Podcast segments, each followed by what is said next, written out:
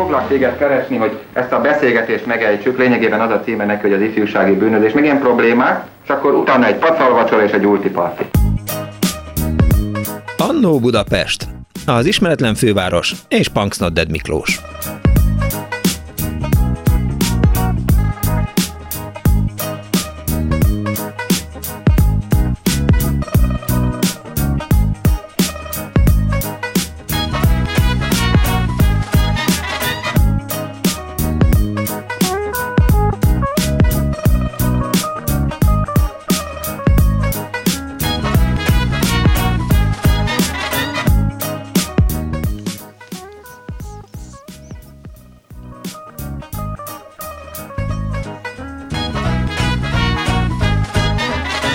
Napot kívánok a kedves hallgatóknak! Ez a Klubrádió benne az Annó Budapest ezen a kalázatos narrátorával.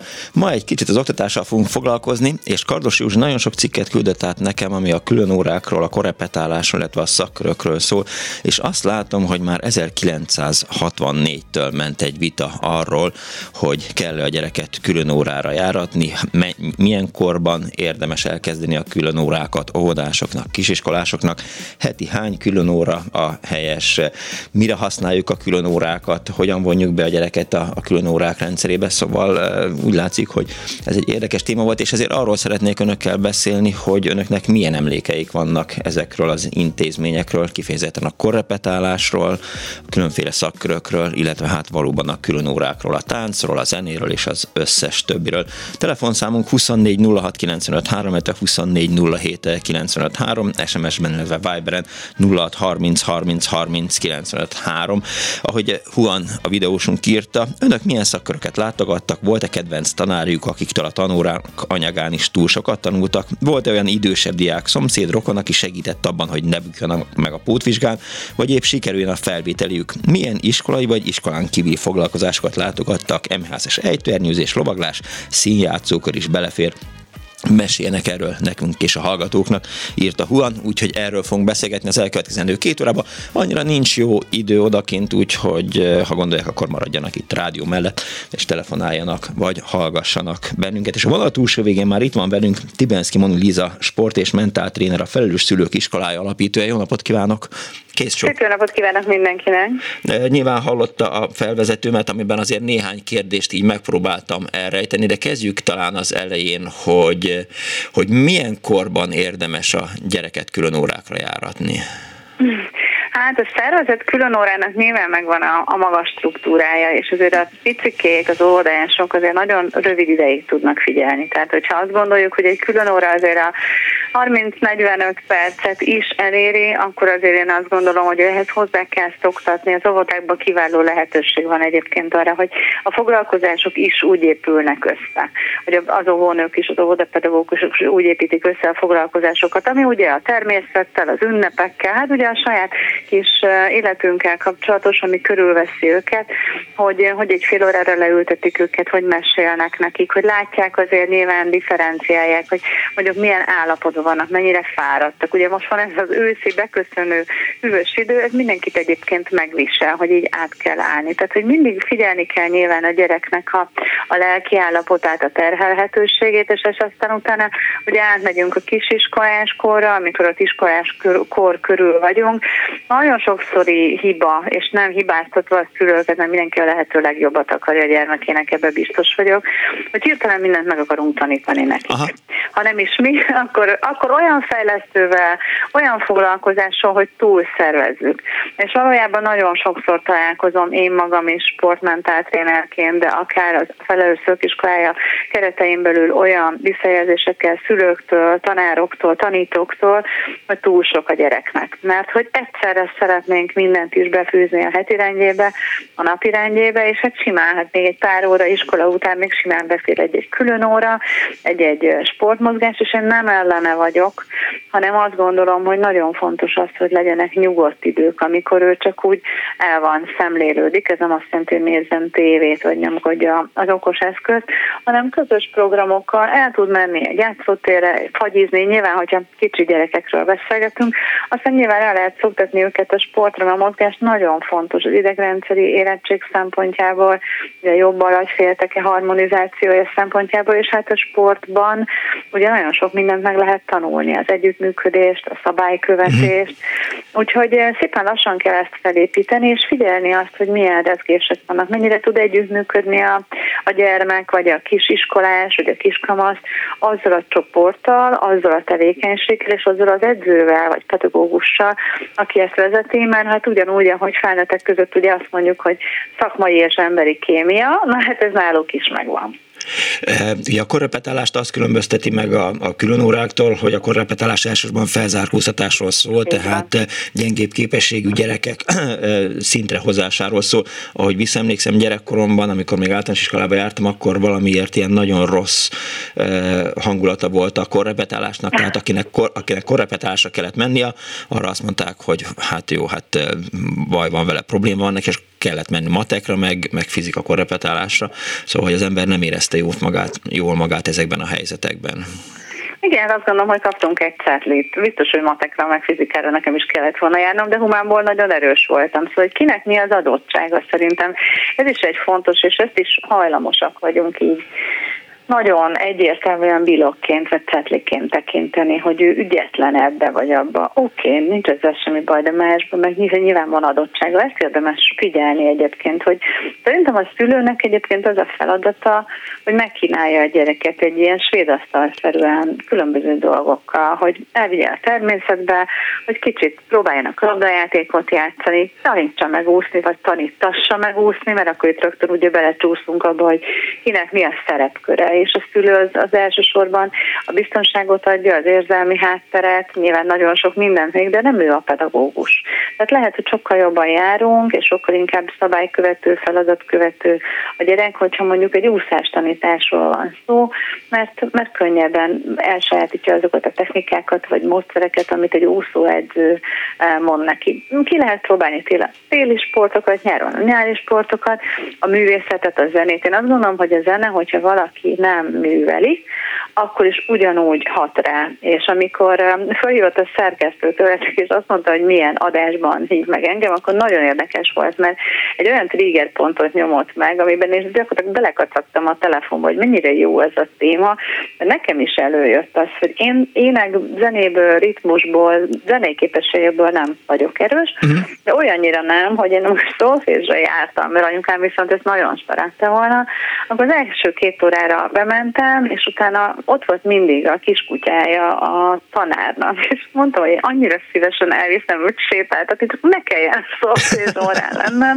Úgyhogy én a szófésból egy állat világba csöppentem inkább, mert ő is azt látta, hogy hát ez a képesség-készség annyira nem erős. És az egész életem ezt hozta, hogy ugyan nagyon sokat dolgozok fiatalokkal, gyerekekkel iskolában, de én énekelni nem tudom. Zenén sajnos, vagy zeneszerszámon nem játszom. A tánc oldaláról viszont igen, tehát hogy mindennek van több olvasata, és én azt gondolom, hogy ha látjuk azt, és figyeljük a gyermekünket, vagy a kamaszunkat, vagy akár saját magunkat, hogy mi az, ami megérint, mi az, ami kikapcsol, és akkor Csíkszent Mihály professzort idéző, mikor vagyunk flóba, mikor tudunk jól rezegni, feltöltődni, mert hát ugye ennek ez lenne a lényege, mindemellett, hogy a kognitív tudást szeretnénk bővíteni, vagy szeretnénk bővíteni a gyereknél, tényleg azt kell mérlegelni, hogy mennyit bír fizikailag, lelkileg, mert nagyon sokszor találkozom olyan a, a tréneri munkám során is, hogy nagyon kimerültek a gyerekek. Keveset alszanak, keveset pihennek, uh-huh. és minden fejlődésnek, lelki, testi fejlődésnek az alapja a pihenés, a jó alvás, a kikapcsolódás, és erre kevés hangsúlyt érzek tenni, már pedig fontos lenni, mert az egy nagyon komoly megfeszült figyelem ám. Önt egy kicsit traumatizálta, bocsánat, bocsánat, ön egy kicsit traumatizálta a szolfés, de azért énekelni van kedve, vagy merne énekelni? Tessék? Merne énekelni, vagy volna kedve énekelni? Nem most adásban, csak így, hogy egyébként szeretne-e?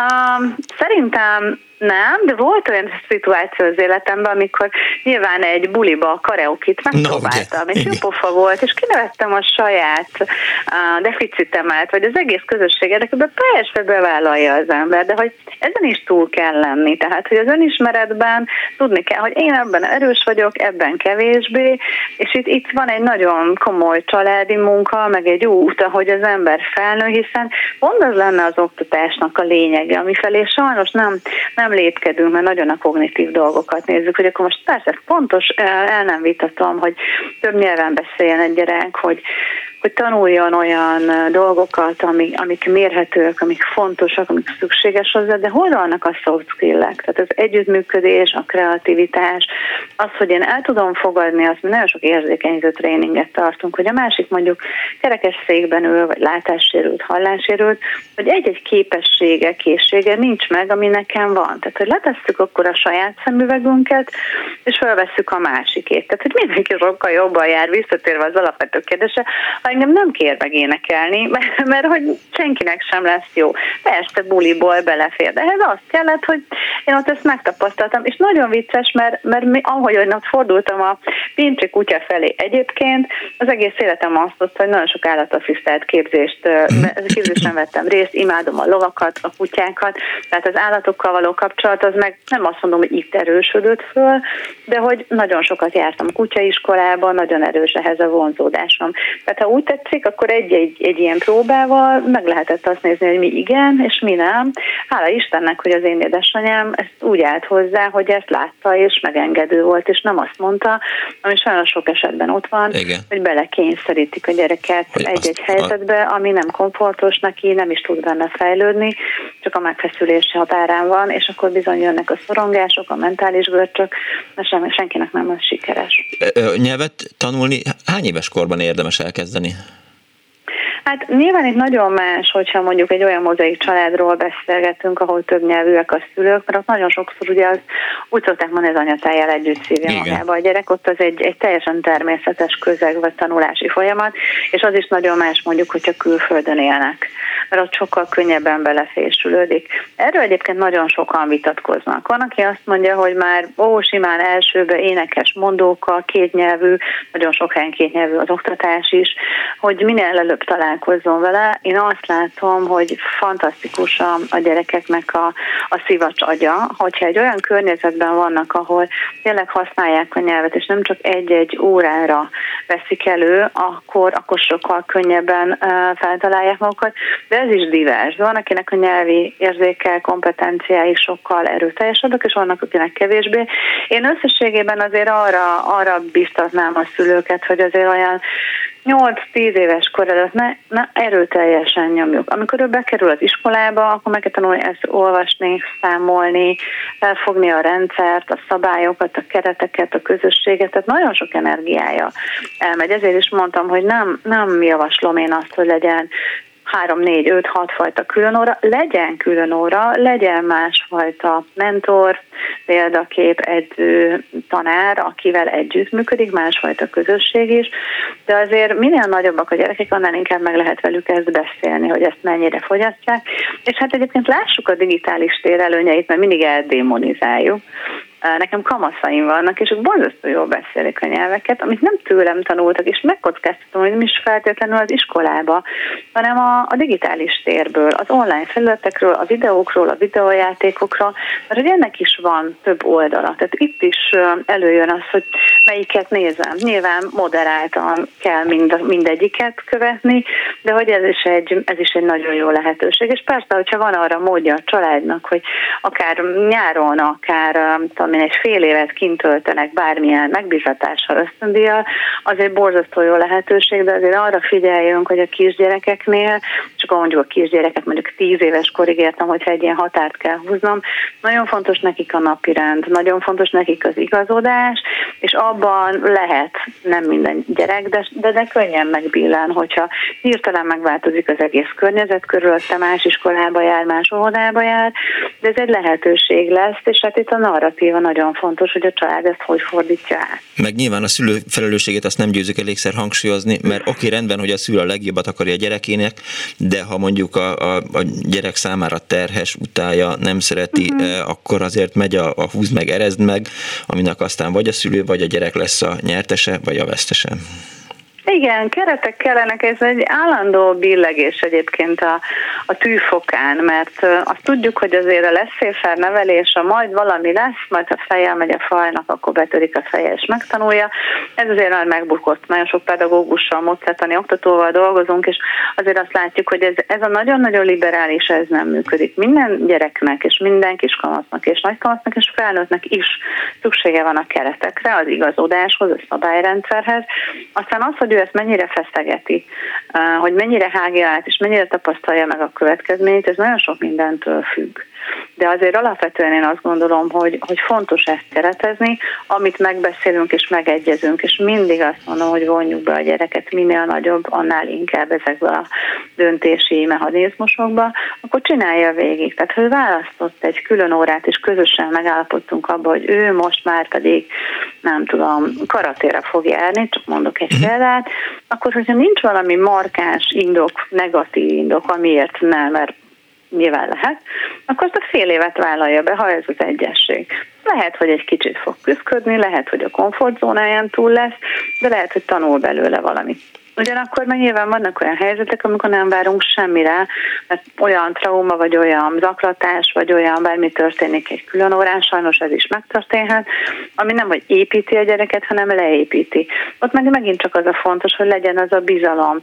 Ugyanúgy a boldogságban, meg az örömben, hogy elú, elújságolja, hogy ő mennyire ügyes volt, és mennyire klassz volt, és megdicsérték, és ő dobta a legtöbb büntetőt a kosárpályán, stb., hogyha ezt is elmondja, de azt is tudja elmondani, mondani, ami adott esetben neki olyan, hogy hát egy életre húzza magával, mert megalázták, vagy megszégyenítették, biztos vagyok benne, hogy a következő két órában nagyon sok sztori fog eh, előjönni a hallgatóktól, bízom benne, hogy inkább a, a mosolyt keltőek, de hogy nagyon sok ilyen történés meghatároz minket, akár egy egész életre, hogy milyen megküzdési stratégiánk van, ezt lehet erősíteni, meg azt, hogy legyen egy olyan bizalmi légkör a családban, ahol, ahol ezeket le tudom tenni, meg tudom beszélni, és akkor egy kicsit felvérteződik a gyerek azzal, hogy hogyan képviselje magát. A sikert is fel kell dolgozni, a kudarcot is, és ez is az életünk része. Tehát nem filterezni kell ezeket, hanem, hanem mind átbeszélni, átstruktúrálni, és hogyha kell, akkor átkeretezni. Tibenszki Móni Liza, sport és mentáltréner, a felelős szülők iskolája alapítója. Köszönöm szépen, hogy rendelkezésünkre állt.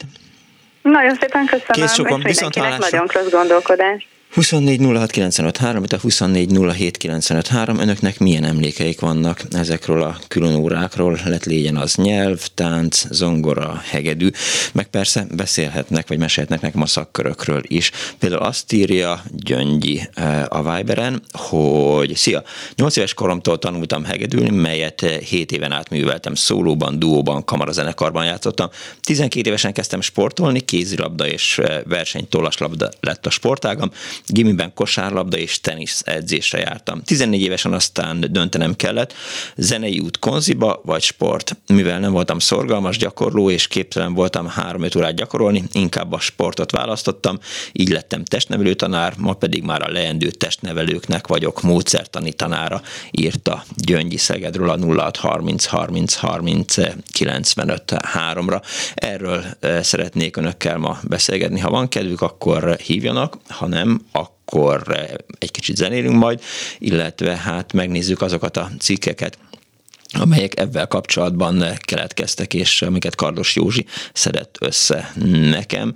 Például ugye azzal kezdődik, hogy ez az 1964-es cikk szülőknek nevelésről járjon-e a gyerek külön órára és akkor ezen is van a vita. Első osztályos gyerekem tegnap este nem volt hajlandó addig lefeküdni, amíg el nem döntjük, beiratjuk őt művészi tornatanfolyamra, vagy sem.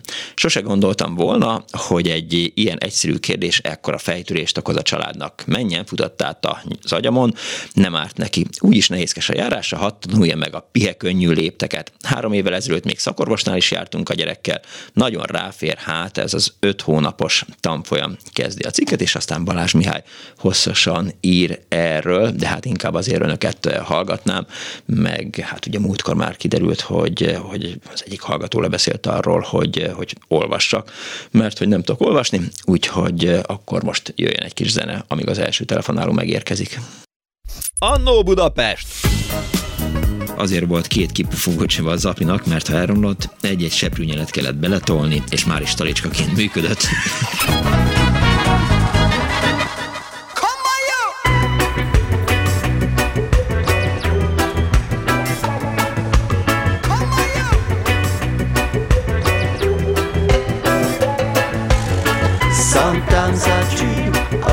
reality. Sometimes I feel so low. Sometimes I dream about a one one world. Sometimes I feel so lonesome. Hey, Bobby Marley, sing something good to me. This world emergency.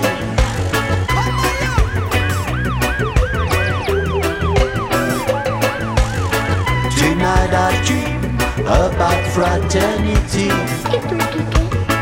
Tonight I say, one day, one day my dreams will be reality. Like Bobby said to me, Hey Bobby Marley, say something good to me. This world go crazy. It's an emergency. Hey Bobby Marley, say something good to me. This world go crazy.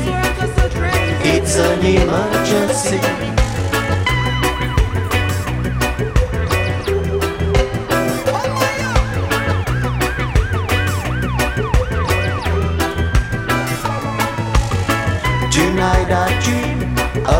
Fraternity. Tonight I say, one day, one day my dreams will be reality. Like Bobby said to me. Tonight I'll watch through my window. Tonight I'll watch through my window.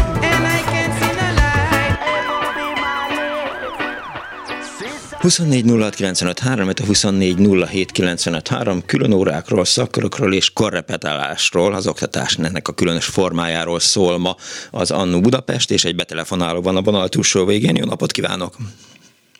Jó napot kívánok! Szia, Bod András. Hello András, ciao. Ciao. Hát a számos külön óráim közül mondjuk, hogy kettőt PC-ztem ki. Na. Ugye a középiskolába németet tanultam a kötelező orosz mellett, mert ugye élemedett koromra való tekintettel az még kötelező volt, és a német mellé pedig maszekban, tehát ugyanabban az időben, tulajdonképpen ugyanabban az időszakban jártam angolra, ami csak azért érdekes, mert az angolt viszont egy bizonyos Lucy nénitől kaptam, Aha. aki egy, aki egy eredeti, teljesen virtigli grófnő volt. Szóval az antivilágban rendesen kastélyuk volt, három autójuk, egy Rolls-Royce, egy Oldsmobile és egy Skoda, amiből egyébként ő megmondta, hogy a Skoda volt a legjobb, csak ugye ez halkan, és az 1900 ilyen mondjuk 30, ilyen 31-es éveket írjuk, na mindegy mellékszál, és, és a lényeg az, hogy, hogy aztán a, először keresztül masíroztak a birtokukon a németek, majd aztán néhány fél idővel később a, a, az, az oroszok is. Minden túléltek, némi nemű károkkal, ugye a kastélyban meg itt ott, ott azért keletkezett ez az a beszállásolásnál, és akkor álltak a, a gróffal a naplementében a balkonon, és mikor túl voltak mindenen, és mondta a néni, hogy hogy akkor, akkor így néztek a fényesebb jövőbe. Akkor itt, fog, akkor itt fogunk élni, ahogy a megáll az időben ez elhangzik. Igen, körülbelül igen, ugyanaz, igen. És akkor, de hát aztán kiderült, hogy nem. mert három hét múlva vagy hogy bekopogtak a, ugye a, a, az új barátaink, a magyar, magyarok, és mondták, ezért most jó kedvük van, ezért nem, lő, nem lőnek nagyon senkit, de igazából kapkodják fel, ami a zsebükbe beféréssel lehet húzni egy órán belül jönnek átvenni a kulcsokat. És akkor így ott, ott kellett hagyni a, hát a mindent lényegében, és utána ők onnan valami a sors rejtélyes fintora folytán lekerültek városba, ahol is, ahol is vásároltak egy panellakást a Körülves utcába, és a Lucy néni, mivel ő hat nyelvet beszélt, hat nyelven beszélt, azért még kapott némi nevelést. Annó ő elkezdett ugye nyelvórákat mhm. tartani, a Géza bácsi pedig zongoraórákat adott. És akkor így, így, így éltek ott. Nem, nem, nem, nem, szóval nem akármi volt. És, és hát megtanított angolul, szerintem egész, egész tisztességesen, és, és, és megtanított egy csomó más dologra is egyébként úgy közben a konyhába. Már úgy értem a konyhába, hogy ott voltak a leckeink általában, minden, minden alkalommal, és egy, egy nagyon-nagyon tündéri, fantasztikus nő volt, tényleg a legjobb, legjobb szívvel emlékszem vissza rá, mert egy hihetetlenül, hihetetlenül drága teremtés volt mindenfajta értelemben. Két bátyámat is őt tanította meg engem is, és gyakorlatilag aztán már egy a családunknak ilyen barátja is, barátja is lett végül is a, a néni, úgyhogy elvittük időnként ebédelni, vacsorázni, stb. Na mindegy, ez az angol része. Várjál András, uh, nyilván azért az is érdekel, hogy a gróf kisasszony mit tudott megőrizni a, a, a korábbi tartásából, tehát hogy öltözködésében. Oh, mindent, mindent, mindent, mindent, maximális, igen, abszolút, abszolút. Egyszer mentünk fel hozzá, mert, mert ebédelni ebédre vártuk hozzánk. Uh-huh. És mentünk föl hozzá, és nem, nem, nem hallotta, hogy kopogunk, anyámmal mentünk fel érte. És kicsit, kicsit nehezen járt, egy picit vicceget, valami csípő problémája volt. És nehezen, ne, szóval rosszul is hallott, és gondoltuk, hogy nem hallotta, kopogtunk, stb. benyitottunk, és ott állt a, ott állt a konyha és meggörnyedtem, és, és nyomta be a, a nem is tudom mi, bab, bab vagy lencsefőzelék, vagy nem tudom már mit, valami, szóval valamilyen kaját. És mondja neki anyám, hogy de hát Lüszike, hát ebédelni megyünk, azt, azt mondta Lüszike, hát azért, azért, azért kellett valamit tegyek, mert hát ebédre nem megyünk oda éhesen. tehát, tehát ő neki ez így, ez így megvolt. De, de különben mindenben. Hát mondjuk azt, azt, azt nem merném állítani, hogy, hogy túlzottan baloldali, baloldali nevelt volna. Szóval, az, az szóval azért mondjuk, sejtem. Tehát úgy, úgy, azért, úgy azért nem voltak a szíve csücskei a, a, a fiúk. De piszok jó módszerei voltak, tehát itt tudom, én mentem föl egyszer, és egy lemezjátszó kim volt a konyhaasztalon, és akkor mondja, hogy, hogy Andriskám, ismered a, a Billy Joel-t? Mondom, persze ismerem, ismerni. És fel volt egy Billy Joel lemez a, a, a, a lemezját, és akkor fölrakta szépen a, a fejet, ott, ugye a tűt, és akkor megszólalt az álmesztő, és akkor, és akkor az izé, és hogy hallom-e, hogy micsoda gyönyörű melódia, izé, izé, izé, és akkor utána, utána pedig menjünk végig a szövegen nyilván. És akkor az az óra az arra ment el, hogy, hogy álmesztő, és, és, hogy, és hogy micsoda szöveg, és perelem, perelem, szóval nagyon-nagyon-nagyon-nagyon-nagyon-nagyon fantasztikus néni volt. Na a másik az rövid, az, az csak annyi, hogy hát ugye én elég jó zenei nevelést kaptam, hát ugye zenei általánosba jártam, és aztán hegedültem uh, uh, 7 évet. Ugye zongorázni alanyi jogon azért tudtam, mert ugye a kottát azt, jól ismertem, és, és ugye volt otthon zongoránk, mert a két tesóm az viszont zongorázott. Úgyhogy ezt megtanultam így saját hatáskörbe, és akkor és akkor mindegy, volt egy problémám, majd ezt egy másik adásba egyszer elmesélem a tanárbácsimmal, és azért abba hagytam a hegedűt, és viszont elmentem pozanozni szóval a tologatós. Mit csinálni, bocs? Pozán. Ez ja, a, pozán, ez persze, a... persze, persze, ismerem ja, a hangszert, ja, hogy ne. Okay, jó, jó, jó, jó, jó. Ja, a hallgatók kedvére hogy ez a tologatós, aminek van egy ilyen tolattyúja, és akkor előre hátra, ugye Nagy Iván és egyebek a Benko Dixielandben, stb. Na, és elkezdtem, elkezdtem pozánozni, uh, Tótó csinál, és az első, megkaptam az első pozán leckémet, ugye ami egy skála volt, és hazamentem gyakorolni. Akkor gyakoroltam egy olyan 20 percet, és akkor hát ugye panelépületről beszélünk, és akkor Fazekas bácsi az első kettő, első emelet kettőből, ugye a az bekopogott, különben uh,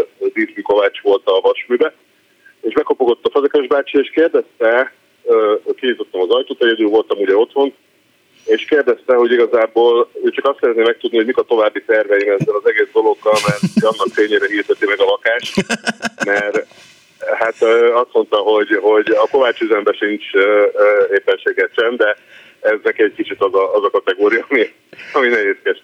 És Úgy, inkább hogy, elvinni azt a hangszert, és öntene belőle valami formásabb tárgyat.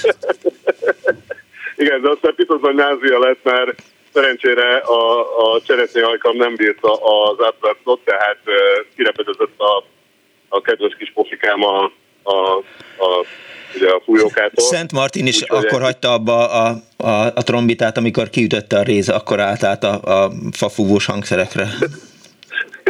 Igen, hát ez, ez, ez van, tehát ez, ezzel, ezzel nem tudtam tovább boldogulni, úgyhogy aztán inkább dobos lettem egy rockzenekarba. Az a legjobb. No. Figyelj András, hogy, hogy mennyire terhelte meg a, a szüleid, illetve hát a családi költségvetést az, hogy a gyerekeket Lucy nénihez meg ide-oda járatták?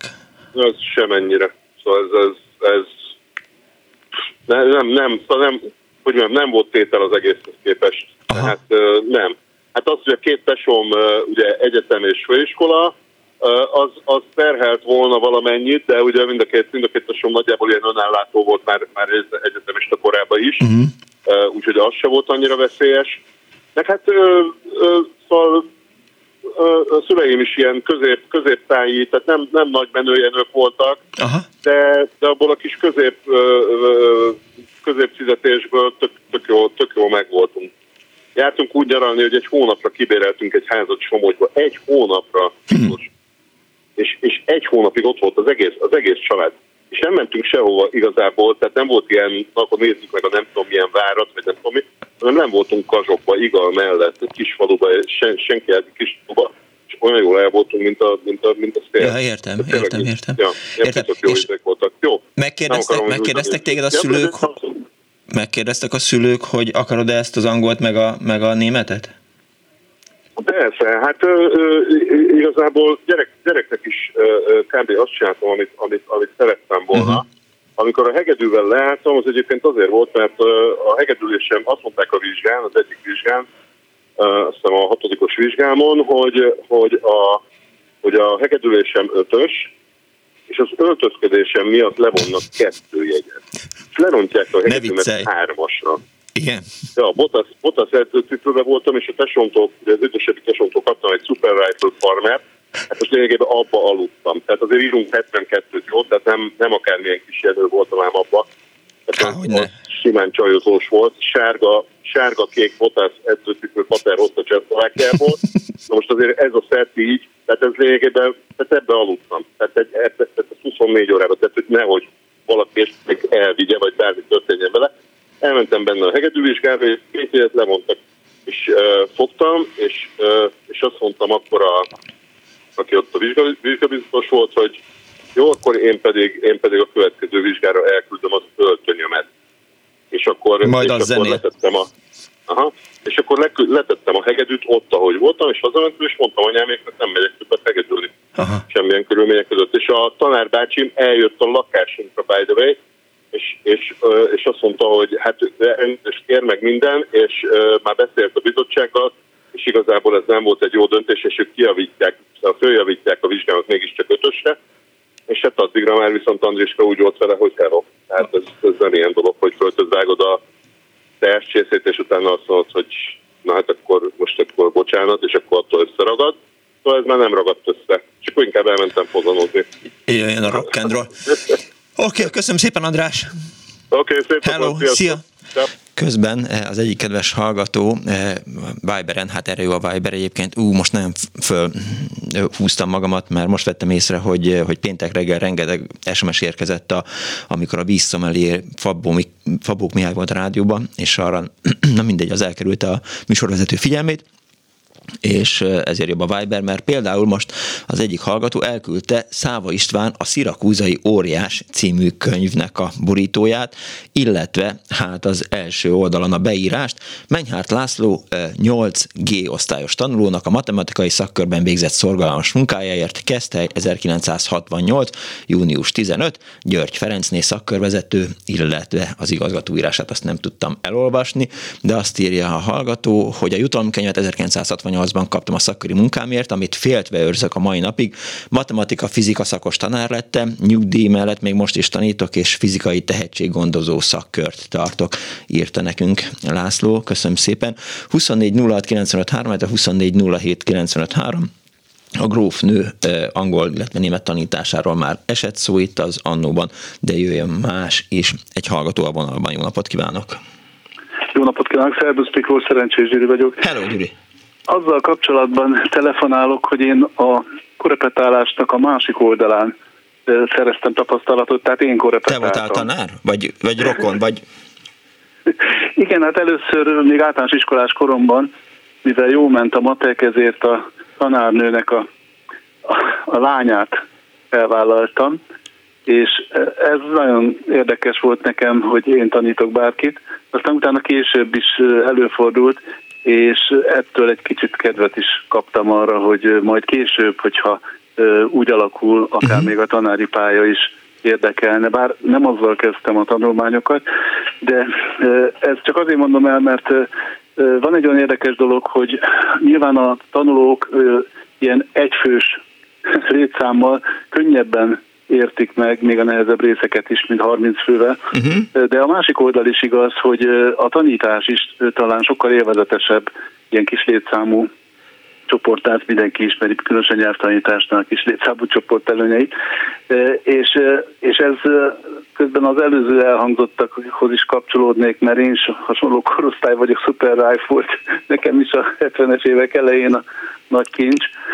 De valójában, a, amit szerettem volna még mondani, hogy amikor a tanításról van szó, akkor ezt lehet, hogy a mostani tanárjelöltek kevésbé hallják tanácsként vagy kötelező előírásként, hogy mielőtt hozzáfognék egy tananyag megtanításához, akkor előtte meg kell próbálni megszerettetni. Tehát, hogy egy érzelmi ráhangolódás nagyon fontos. Te, mi, mi volt az a tantárgy, amit repetáltál? Matematika. Aha. Ez egy tipikusan mumus tantárgy, Igen. és nyilván jöhet egy csomó rossz emlék mindenkinek, hogy milyen szörnyű volt a matematika tananyag, a tanár milyen szigorú volt, meg ilyesmi, de én nekem meg az öveges professzor jut eszembe, hogy hogy azt a fizika témakört azt úgy tudta bemutatni, hogy még akit nem is értette, mert nem is érdekelte a fizika, odaült a tévé elé, fekete-fehér tévéadások előtt, ott ült egész Magyarország, és, és szerintem nagyon jó példát mutatott, hogy hogy kell felébreszteni az érdeklődést. És például külön órák voltak a programodban? Hát voltak, igen. Hát például a sport, például a, jártam egyszer három matek szakőre is Aha. általános iskolában, de ez középiskolában is folytattam, de ez a része sosem szülői kötelezettségként jött elő, hogy most akkor rám erőltette volna bárki, inkább uh-huh. az érdeklődésnek megfelelően. Hát mert ahogy én is így ugye készülve a műsorra a saját emlékeim közt is próbáltam halászni, és eszembe jutott, hogy én gyakorlatilag minden szakkörre, amit jöttek a tanárok és mondták, hogy na akkor szakács szakkör lesz, biztos, hogy jelentkeztem. Ha egészségügyi szakkör lesz, biztos, jelentkeztem. Közlekedési járó szakkör, biztos jelentkeztem.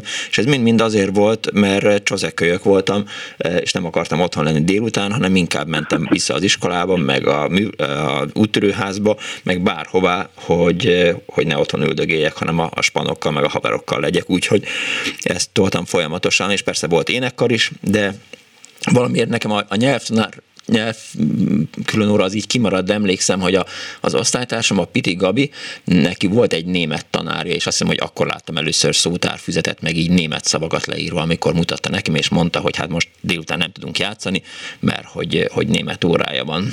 Úgyhogy ja, nálunk is ilyen mik voltak és egy szakmai módszertani dolgot hadd említsek, Aha. ami éppen talán rávilágít arra, hogy nem szabad címkézni senkit, hogy most ő gyenge, meg hogy akár milyen szempontból le van maradva többiekhez képest. Éppen azért, mert van ez a modell, egy Carol nevű tudósnak a neve származik, ő hozzá kapcsolódik, és itt arról szól a dolog, hogy, hogy mindenkinek eltérő a, a agyműködés, a gondolkodás fejlődése, és ebből aztán az következik, hogy egy nagyon egyszerű képletet lehet felállítani, hogy mennyi idő szükséges egy bizonyos anyagnak a feldolgozásához, és az eltér személyenként. Tehát ilyen egyszerűen is uh-huh. lehet megfogalmazni, hogy az egyiknek több idő kell, a másiknak kevesebb, és ez nem csak a elméleti tantárgyakra, hanem a magasugrásra, meg bármire uh-huh. igaz a zenetanulásra is, hogy szokták mondani, hogy mindenki meg tudja tanulni azt, csak valakinek több idő szükséges, tehát olyat nem szabad mondani, hogy, hogy reménytelen eset. Az más kérdés, hogy közben, hogyha ő úgy nyúzza azt a hegedű vonót, hogy fél lakótelep, gyerek, hogy adják abba, akkor, Igen. akkor ez, ez, egy másik helyzet nyilván. András a Pozanna a városba. Ja. Igen. Igen, egy biztos, hogy, hogy ezt a kérdést, hogy korepetálás, ezt tényleg nagyon sokféleképpen föl lehet fogni, és az, hogyha kötelezővé teszik, nyilván akkor más hangulata lesz ennek a kedves tanulónak, és különösen más, hogyha ezt a tanár teszi kötelezővé, és ma már az iskolák többségében ilyet nem is nagyon tudnak csinálni, csak ajánlani, felajánlani lehet a korepetálási lehetőséget, uh-huh.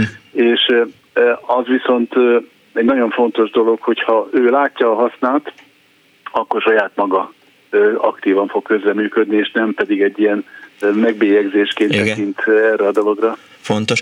Köszönöm szépen, hogy hívtál. Én is köszönöm szépen, viszont. Viszont hallás a szervusz. 24 06 95 3, 24 07 95 3. A külön órákról, a korrepetálásról és a szakkörökről szól ma az Annu Budapest, és egy betelefonáló van a vonal túlsó végén. Jó napot kívánok! Halló! Jó napot kívánok! Hello, József vagyok. Hello, József! Hallottok engem? Igen, igen, tökéletesen. Oké, okay, jó van, köszönöm szépen. Bocsánat a tegezésért, de én is szentesen születtem, mint ahogy te, pedig 1968-ban. Nehéz, nehéz, Többi... nehéz teher szentesinek lenni. nehéz teher, meg könnyű teher is egyben, és nagyon örülünk annak, hogy így van. Ja, a persze, szentes a legjobb, igen. inkább GDPR szempontokból, mert én ilyen területen szocializálódtam, de a lényeg a lényeg, hogy e, e, tömören belősen most egy két-három percben szeretnék megemlékezni az általános iskolai orosz tanáromról, aki egyébként az útörő csapatnak volt a, a vezet, vezetője, tehát egyben pajtás is volt annak idején. Aha.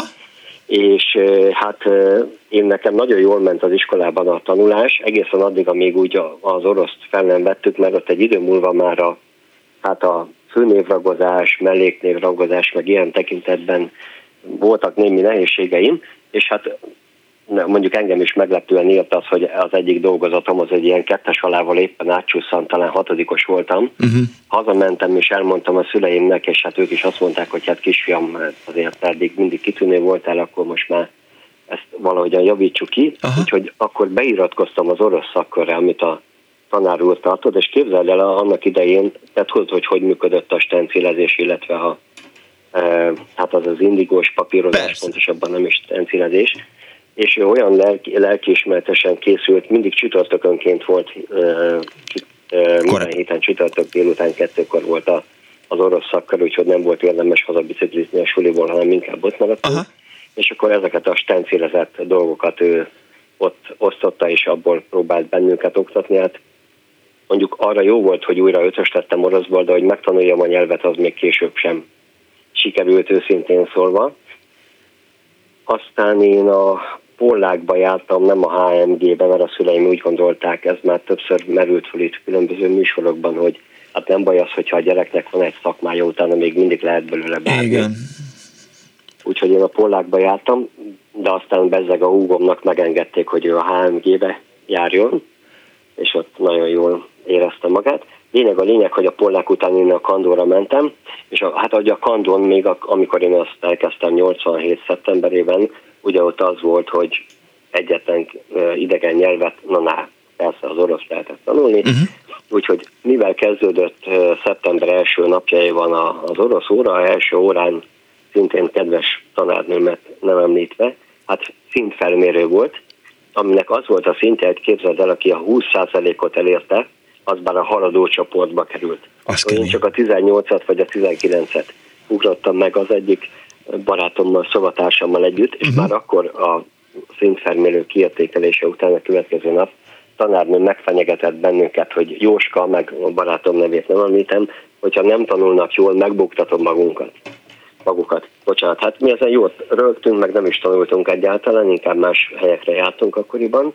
Lényeg a lényeg, hogy hát decemberben már a, a, a PózVH, PózVH, PózVH-ján is elhasaltam, és akkor nem volt más lehetőség, mint hogy e, ugye vasárnaponként, amikor szüleimtől hazafelé mentem úgy, hogy Csépa, Lakitelek, Kecskemét átszállás, és egy nagyon jó barátom volt, aki a Jatérra járt annak idején, lánykori neve most már ugye Megegyik Tudományegyetem, ő orosz-magyar szakra járt, és elég volt annyi korepetálás az alatt az egy óra alatt, amíg Csépárról Kecskemétre elértünk, uh-huh. hogy másnap úgy kettes fölével megírtam a pódzéhát, és aztán átmentem és a, a, most jön a, a dolognak a, a záró fejleménye, és ezzel be is fejezem, nem rablom másfelől az időt. Nem, Képzel, azért majd én is kérdezek, de Jó. nyugodtan mondjad.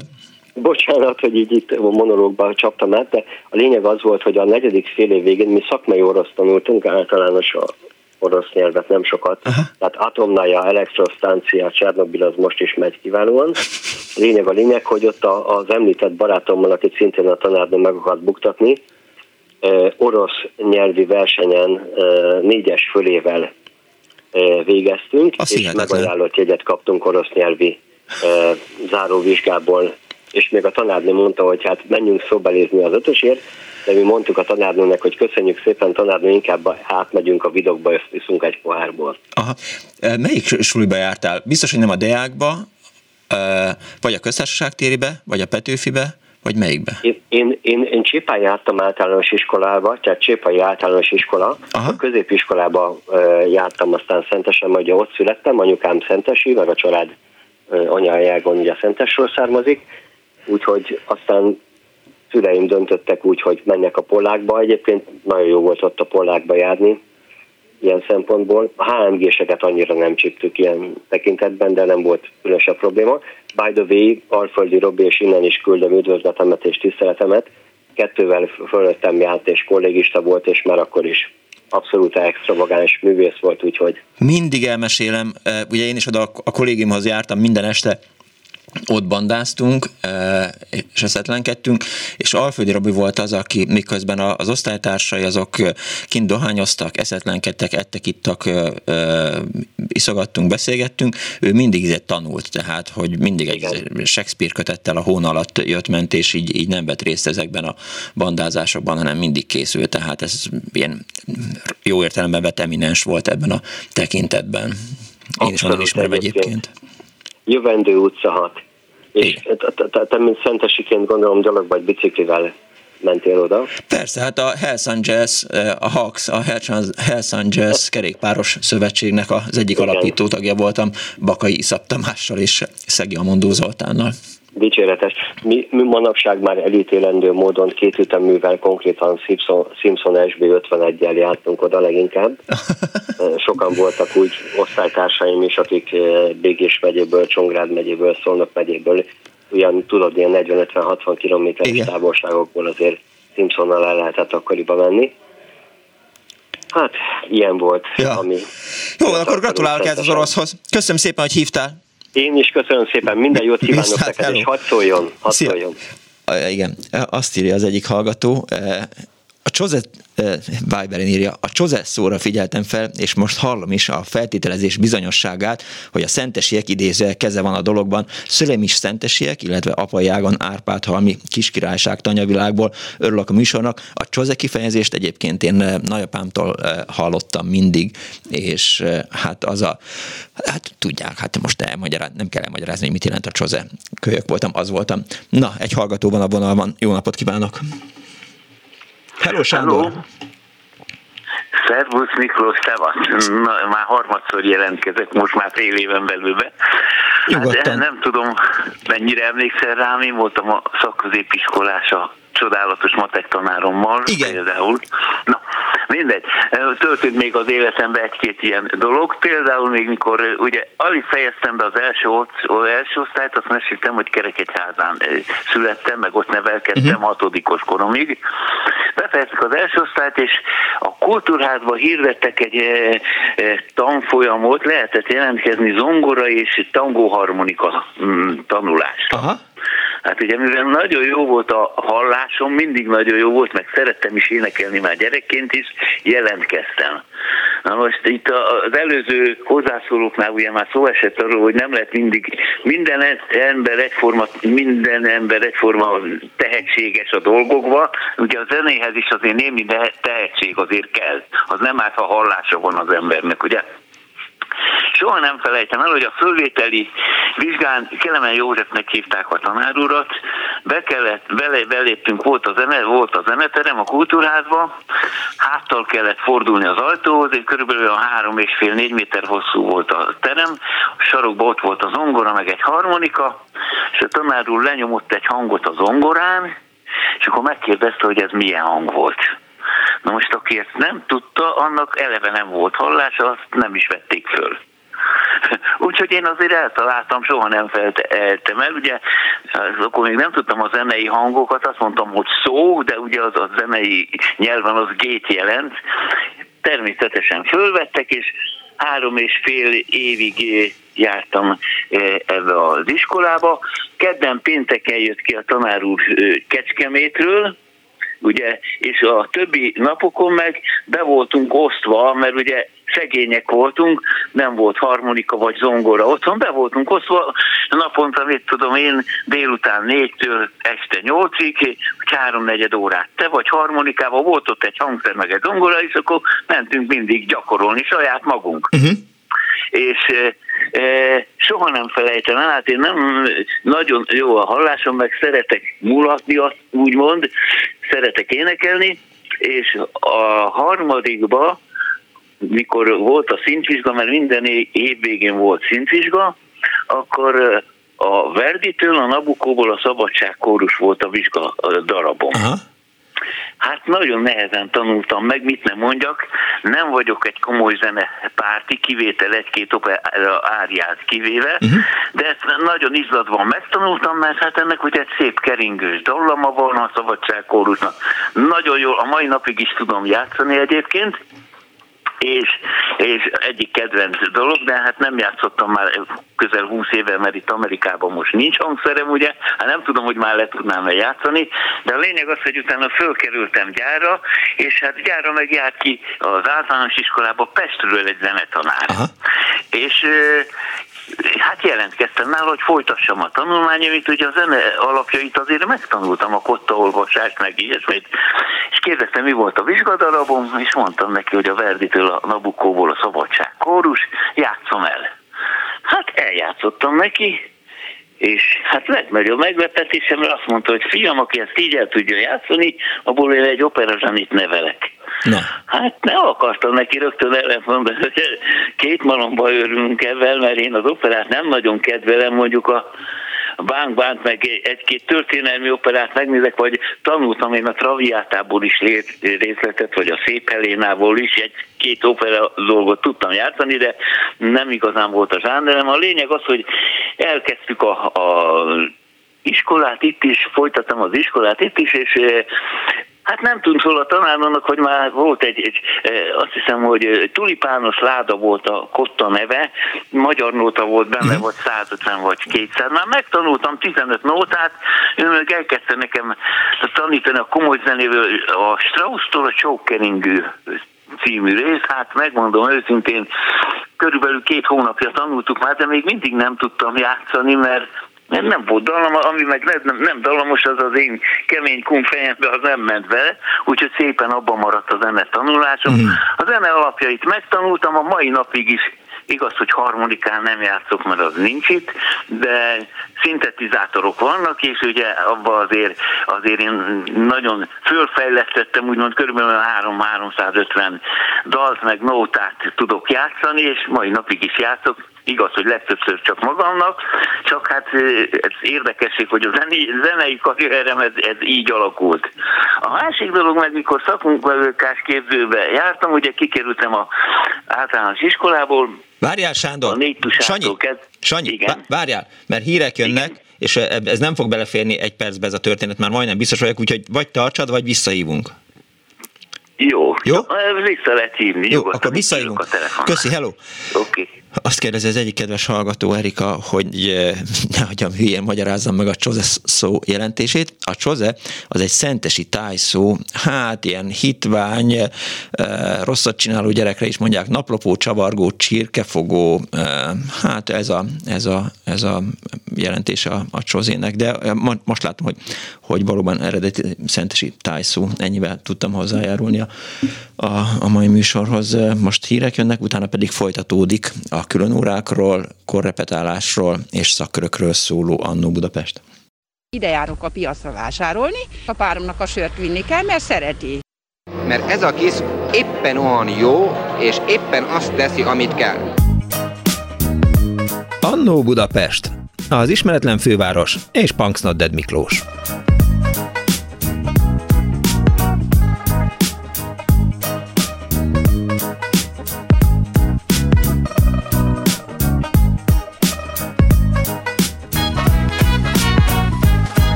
Napot kívánok a most ébredő kedves hallgatóknak! Ez a Klubrádió benne az Annó Budapest az önök alázatos narrátorával. A mai Annó az oktatással foglalkozik, a szakkörökről, a különórákról és a korrepetálásról szól.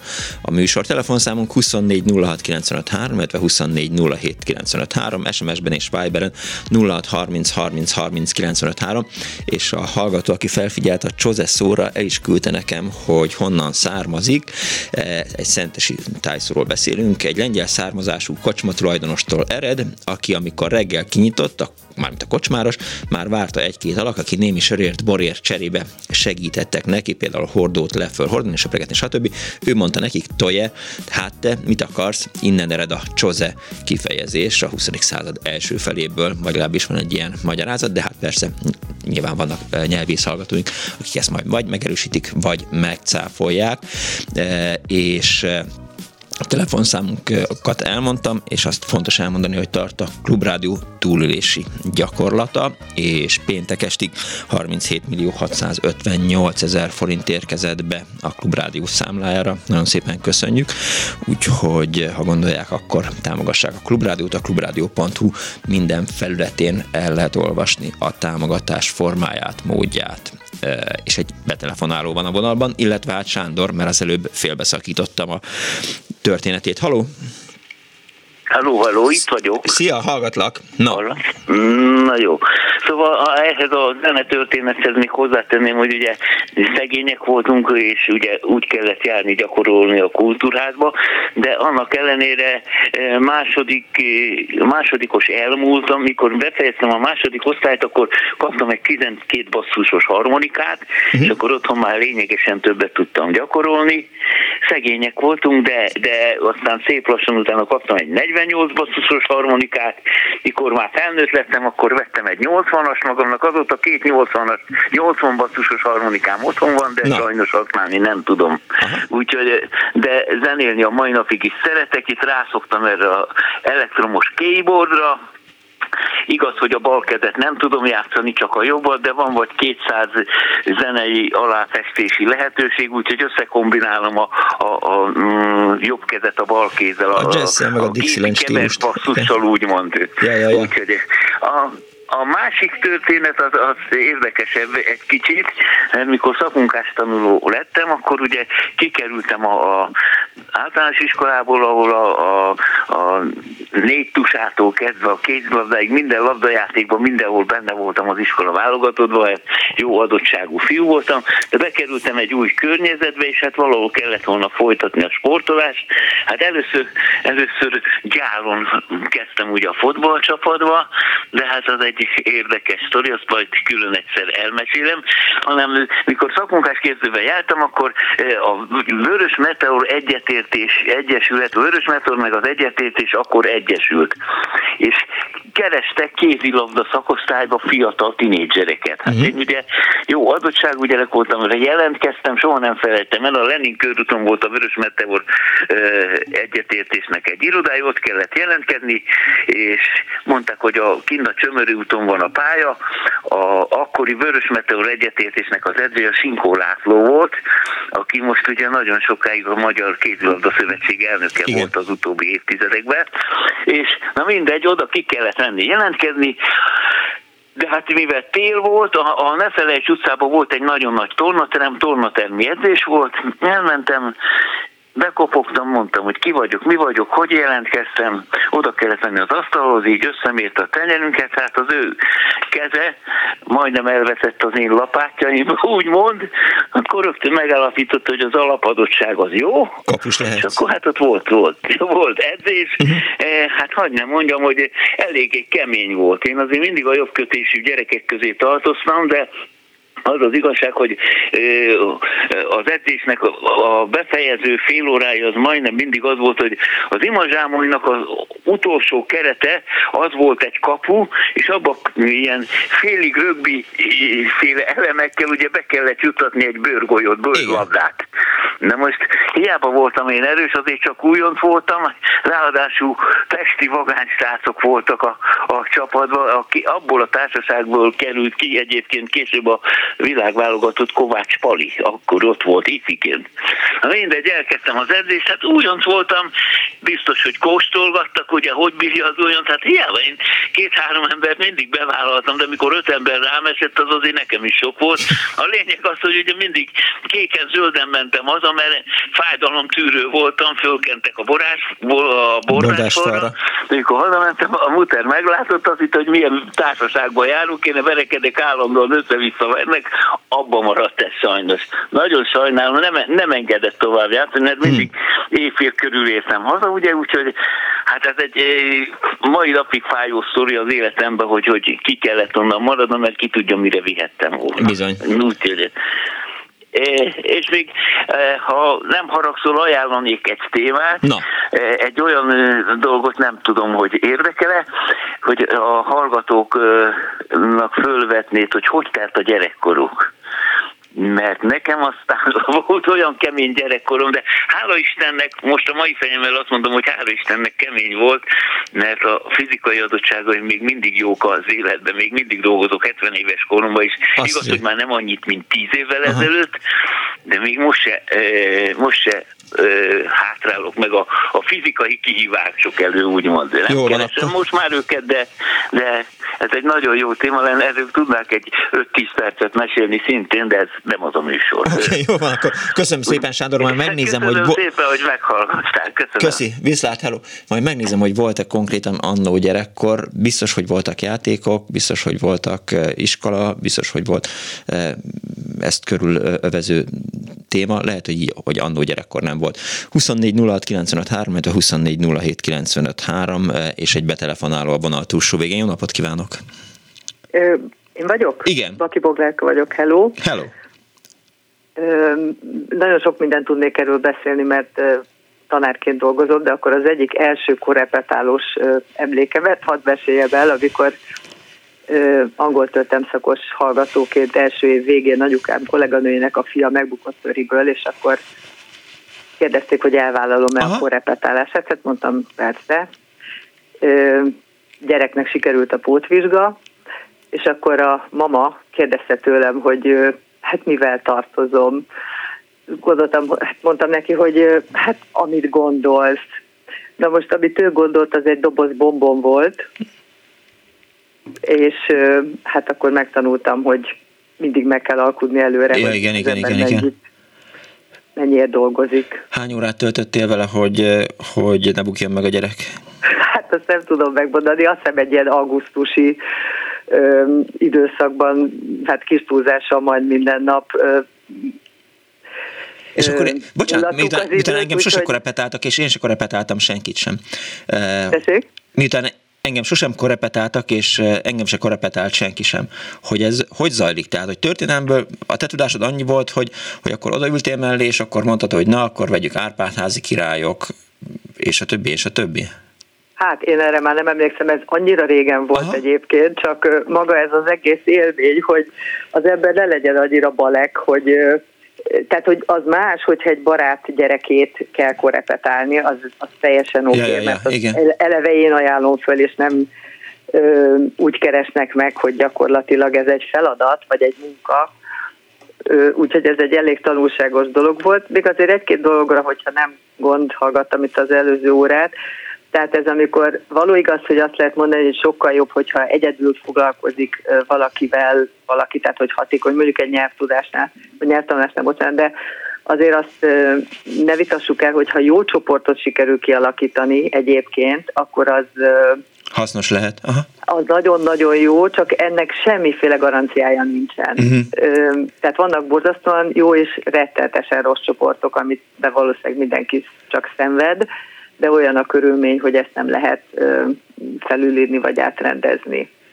Pedagógusként te mit gondolsz egyébként a külön óra intézményéről, tehát hogy, hogy kiknek való az, ugye a az első órában is erről beszélgettünk, hogy, hogy hány külön óra helyes, hogyan döntsenek arról, hogy, hogy mit csináljon a gyerek, miközben a szülő a gyerekének a legjobbat akarja, lehet, hogy a gyerek azt mondja, hogy, hogy hát ő egy kicsivel kevesebb jót szeretne, ha már van rá egy kis lehetősége. Hát azt hiszem, te is azt mondtad, hogy inkább bármilyen külön órára beültél, hogy ne egyedül kelljen otthon lenni. Igen, egy mindenféle szakkörre jártam, igen. igen, tehát egy szociológus azt mondta, hogy a régi kulcsos gyerekekből lettek a mai külön órás gyerekek. Aha. Hogy a szülő úgy gondolja, hogy akkor megnyugtatja a lelkiismeretét, hogy ide-oda elküldi a gyerekét. Én azért általában nem kicsikkel foglalkozom, tehát nem igazán ez a korosztály az, akikkel én általában uh-huh. találkozom Hát az, amit szintén valaki mondott előttem, hogy az idő, hogy kinek mennyi idő kell ahhoz, hogy valamit megtanuljon, az nagyon egyedi, és nagyon a magyar oktatási rendszer az szerintem egy elképzel egy ideális gyereket, meg egy ideális helyzetet, és mindent ehhez mér, ilyen pedig nem létezik. És akinek emiatt lemaradása van, vagy hát vagy szeretnének, vagy úgy érzik, hogy ez egy fontos tantárgy, uh-huh. és akkor ennek ugorjunk jobban neki. Nekik szoktak szerintem elsősorban külön tanárt keresni meg hát nyilván a, a, a gyerek is, tehát nyilván a szülő, amikor odafigyel a gyerekére, akkor látja azt, hogy, hogy túl sok energiája van, hiperaktív a gyerek, tehát akkor neki éppen lehet, hogy nem egy nyelvórára, vagy egy valamilyen felkészítőre kéne beülnie, hanem inkább el kéne menni egy kicsit sportolnia, tehát menjen el karatézni, menjen el futni, vagy, vagy bármit csináljon, hogy levezesse az energiáit. Hát azért nagyon sokan azért tanulnak szerintem idegen nyelvet, már bocsánat, hogy ezt fogom mondani, mert senki nem hallgatja meg őket. Tehát mi így egymás között azért sokszor azt szoktuk beszélgetni a kollégákkal, hogy mi vagyunk a rosszul fizetett pszichológusok, de ez egy másik vetülete, és azt hiszem, hogy ez egy másik beszélgetés is lenne. Nem, azért ez, ez tényleg ez fejtsd mert nem pontosan értettem, viszont érdekel. Nagyon sokan azért tanulnak, vagy azért járnak nyelvórára, hogy beszélgessenek, mert senki nem beszélget velük. Ja, értem, senki értem, nem értem, értem. Meg őket. Értem, igen.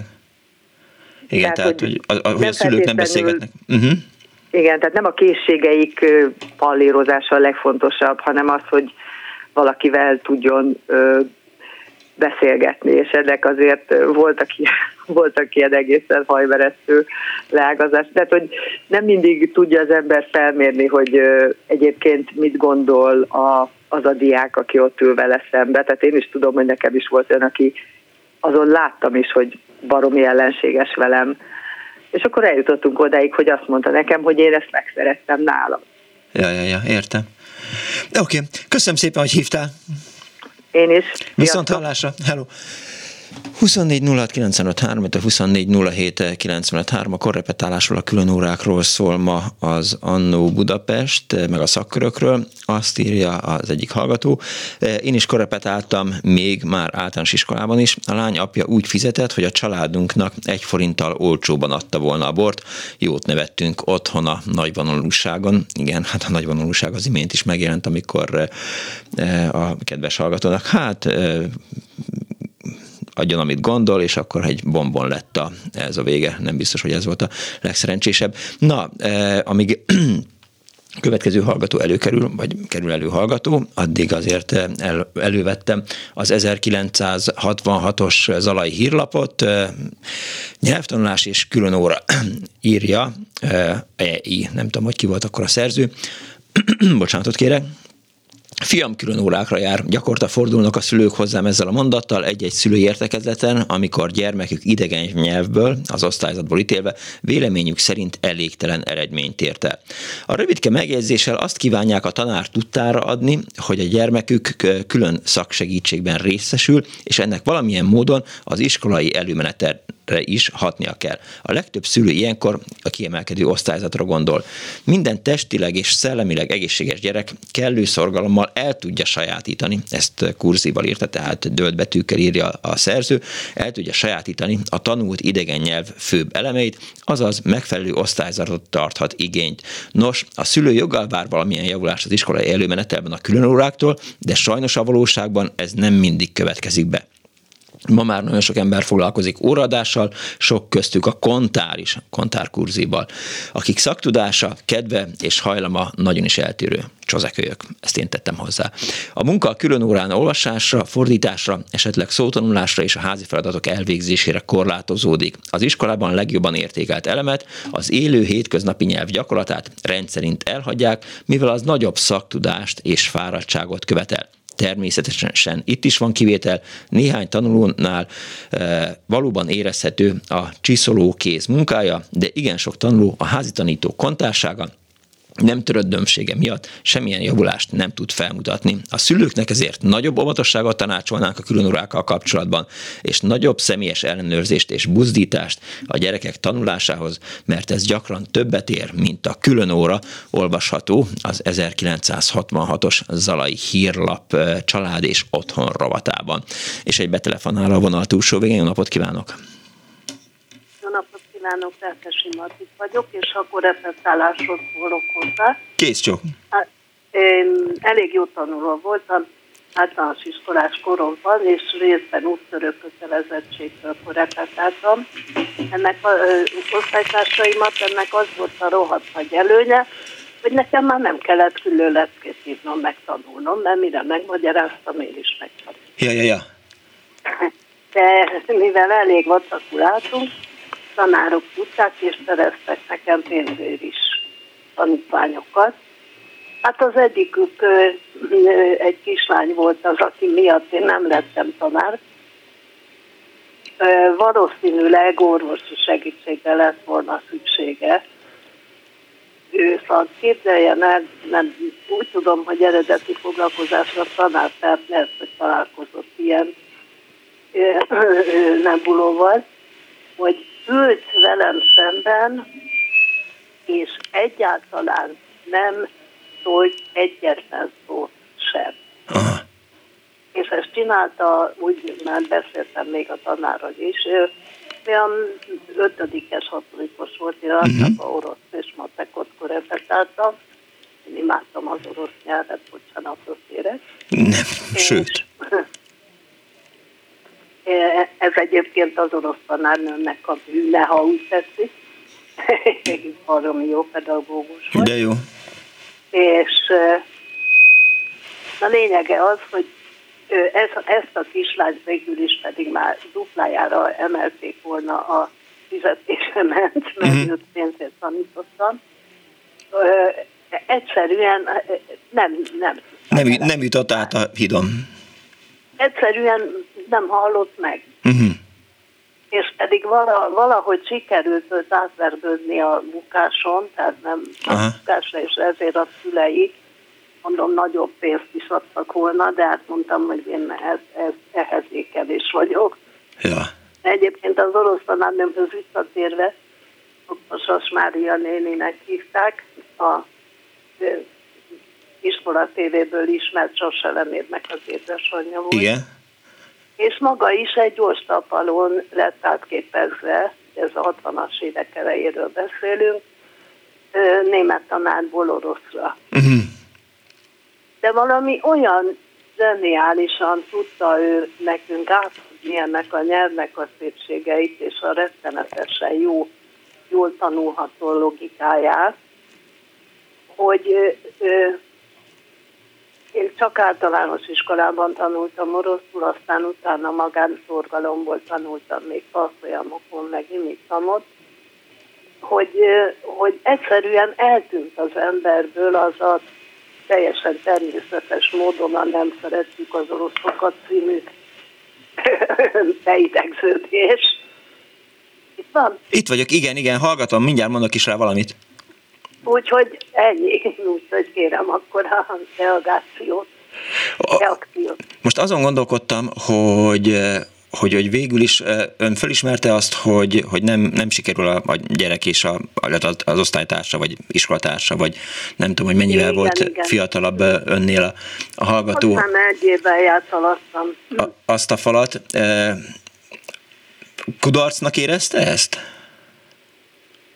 Ö, Egyrészt oda, olyan szempontból nem volt kudarc, hogy odáig sikerült átvennem a kislányt, hogy ne bukjon meg. Aha.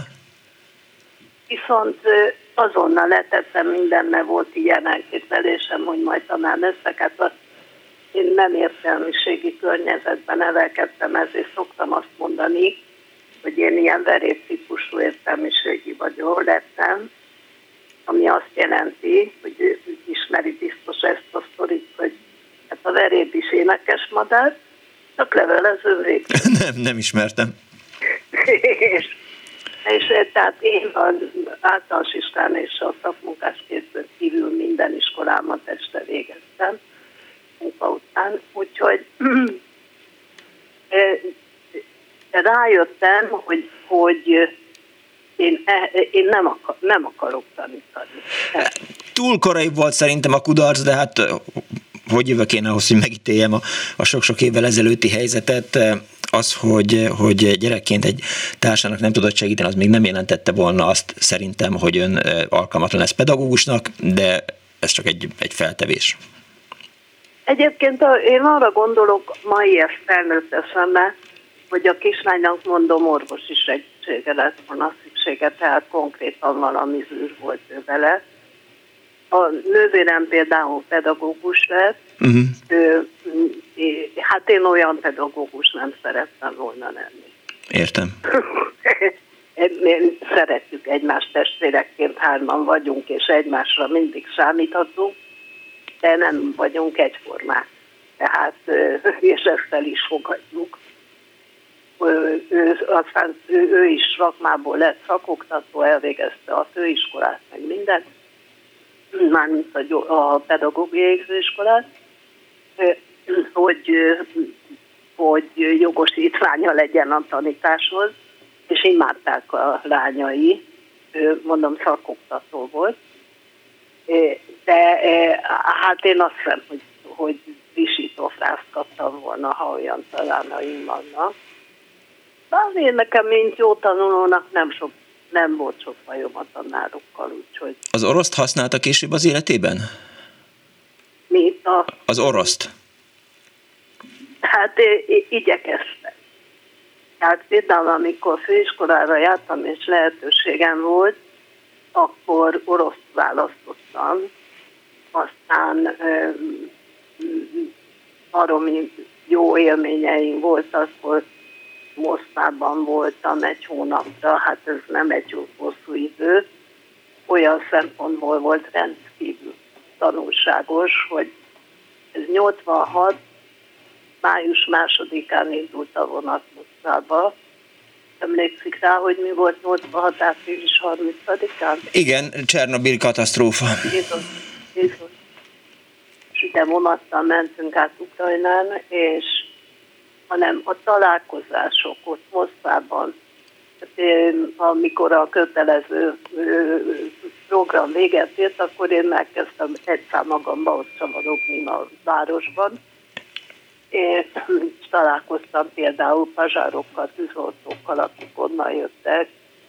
Úgy ki volt tömve mindegyik túlbele, hogy tényleg szóval szórták a pénzt, de szívfájdító volt. Ja, ilyen szívfájdító élményem nagyon kevés volt. Hát csomóba hullott a hajuk fiatal ember. Tudták Moszkvában, hogy mi történt pontosan?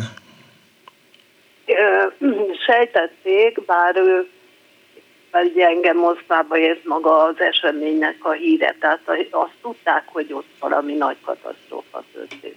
Mm, értem. Úgyhogy, de hát azért ennek nagyon messziható. Hát az egyik konkrét oka volt annak, hogy a Szovjetunió megbukott mondott, és nem tudott a továbbiakban működni. Mondom, hogy az egyik. Igen, Tehát, igen, igen. Tudom, ilyen katalizátorszerűen vitt az a 86-87-es és későbbi eseményekhez. De 86-ban még már Gorbacsov volt, tehát volt a, a akkori osztában a Szovjetunió nagy, hát nyilván nem tudom, hogy Taskentben mi volt, vagy mit tudom én, Vilniusban. De Moszkvában volt egy ilyen alapvetően optimista, nyitott hangulat, ami, ö, ö, ami a, hát az orosz hát lelket, én utálom ezt a kifejezést, mert senki nem egyformák se az oroszok, se a magyarok. De mégis van egy olyan mentalitásbeli dolog, hogy, hogy egy kicsit gyanakóak, zárkózottabbaknak tűnnek, annak és akkor volt egy olyan nyitott hangulat, egy optimista hangulat ott, a, ott Moszkvában, hogy komolyan mondom, egy felütülés volt az az öt hét, amíg ott lehettem. Hát ez az úgynevezett glásznoszt, gondolom. Tessék? Ez már a glásznoszt. Igen, ez már a glásznoszt időszaka volt. Perestroika. igen, és, és akkor mi nagyon sok, ugye ezt az újságíró szövetség szervezte annak idején ezt, ezeket a tanfolyamokat, volt egyébként német nyelvű is, azok Berlinbe mentek, és mi találkoztunk, tehát például a, a Pravda főszerkesztőjével, akkor, a, akkor volt a külkereskedelmi kutatóintézet, volt a Glasnost egyik gazdasági motorja. És ugye ez egy nemzetközi csapat volt, voltak velünk vendégások, meg csehek, meg mindenféle, tehát a KGST országokból, és tehát mi egy kicsit, hogy mondjam, többet tudtunk, mint mondjuk egy Pravda vagy egy Népszabadságból kiderült volna. Többet érzékeltünk inkább. Tehát ez a Szovjetunió óriási, hát mint a Gyóri Oroszország is sem egy kicsi ország még annak ellenére. Kicsit távolra kerültünk a korrepetálástól, de jó irány volt. Igen, hát most is azért nagyon furcsa most az orosz-ukrán háború kapcsán is. Nagy, nagyon furcsa, hogy azért annak idején úgy mondták, hogy, hogy Oroszország lágyalteste, ez a keleti, alapvetően muzulmán vallású köztársaságok, mint az, az öriek, a vagy a, ugye Azerbajdzsán és Örményország között ez az alapvető ellenét. Ugye az azeriek alapvetően muzulmánok. Tehát hm, távol-keleten sajnos nem jártam, pedig nagy álmom volt, hogy ezt szépen úgy mondjuk Vladivostoktól legalább végig járom az útvonalat, de hát ez sajnos nem jött össze. Köszönöm szépen, hogy hívott. Én is köszönöm. Kész csókom. Viszont hallásra. Azt írja Marianna, hogy Csernobil április 20, 86. április 26-án volt, aznap volt az esküvőm a régi Kossuth téren. Ezt Marianna írta. Illetve még jött egy nagyon hosszú SMS. Én megpróbálom felolvasni, de aztán, ha, ha elrontom, akkor, akkor elnézést kérek érte. Csak nagyon sok darabból áll.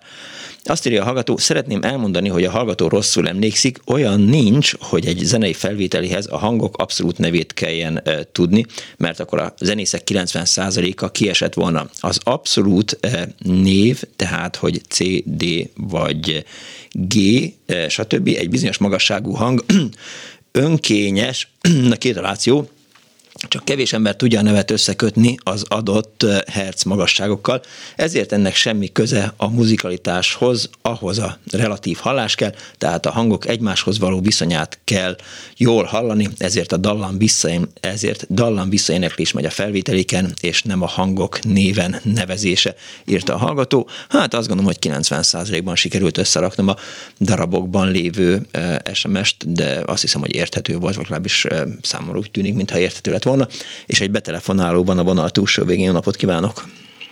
Szevasz Miklós, Tamás vagyok. Hello Tom!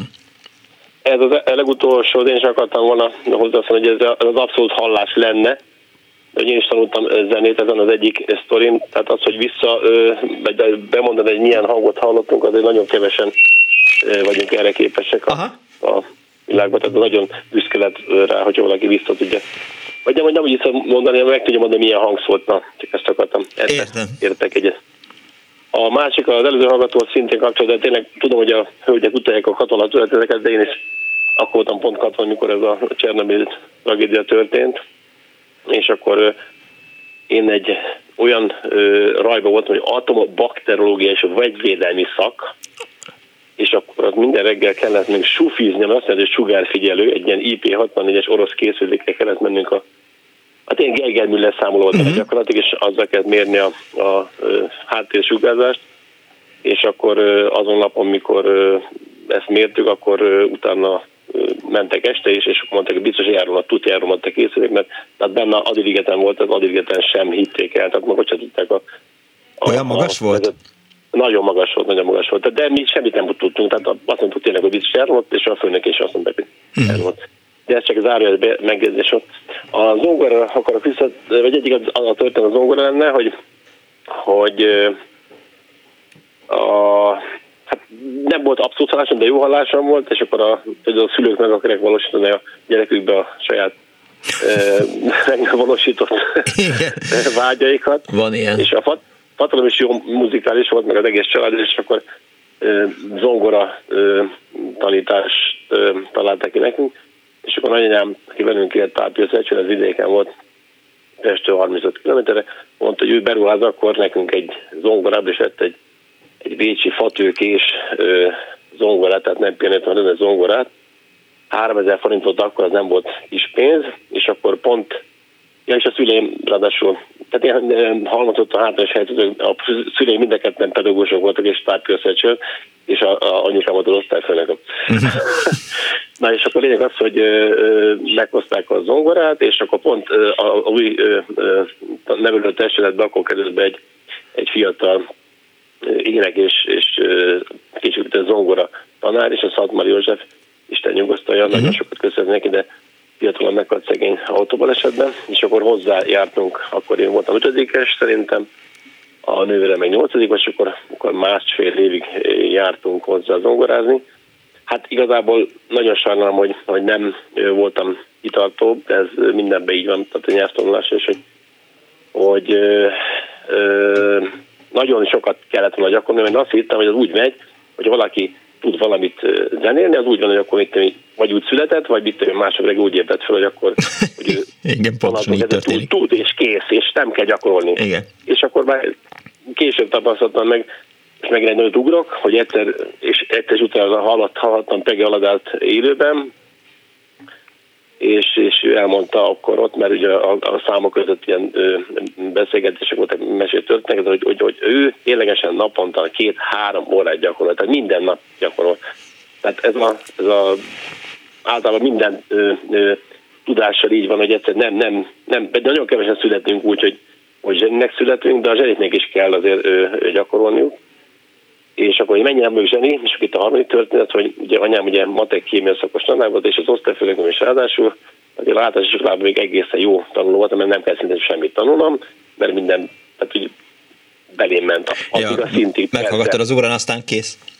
Igen, igen, de aztán utána bekerültem a középiskolába, az Budapesten volt, a Vágistan építőbe szakközépbe, és ott a, a, hát a matekból hát kiderült, hogy hát nekem ahogy szó szerint fog idézni az ellenőrző könyvemből, beírt a Trupp Mária, szintén szegény meghalt matek hogy matematika tudásában alapvető hiányosságokat tapasztalta, ezért idén korrepetálásra kell járnia. Mm.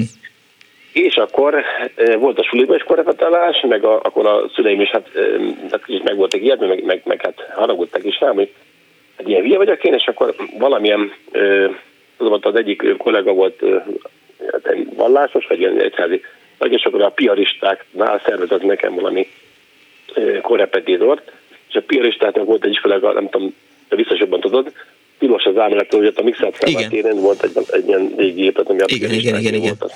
És akkor oda kellett járnom, és én nekem az egy ilyen picit ilyen, ilyen rémálló volt, milyen régi épület, ódon épület, ilyen falépcsők, recseget ropogott, és akkor föl kellett menni egy, egy, a, a tanárhoz, aki egy szerd, nem szerintem, hanem reverendába volt a, a tanár, és akkor hát nagyon szándékú volt, meg nagyon kedves volt, és akkor évekkel később tudtam meg az egyik középiskolai osztatásnak, hogy, hogy ő, ő abba, abba szóval oda hozzájuk, nem is nem, nem középiskolai nem.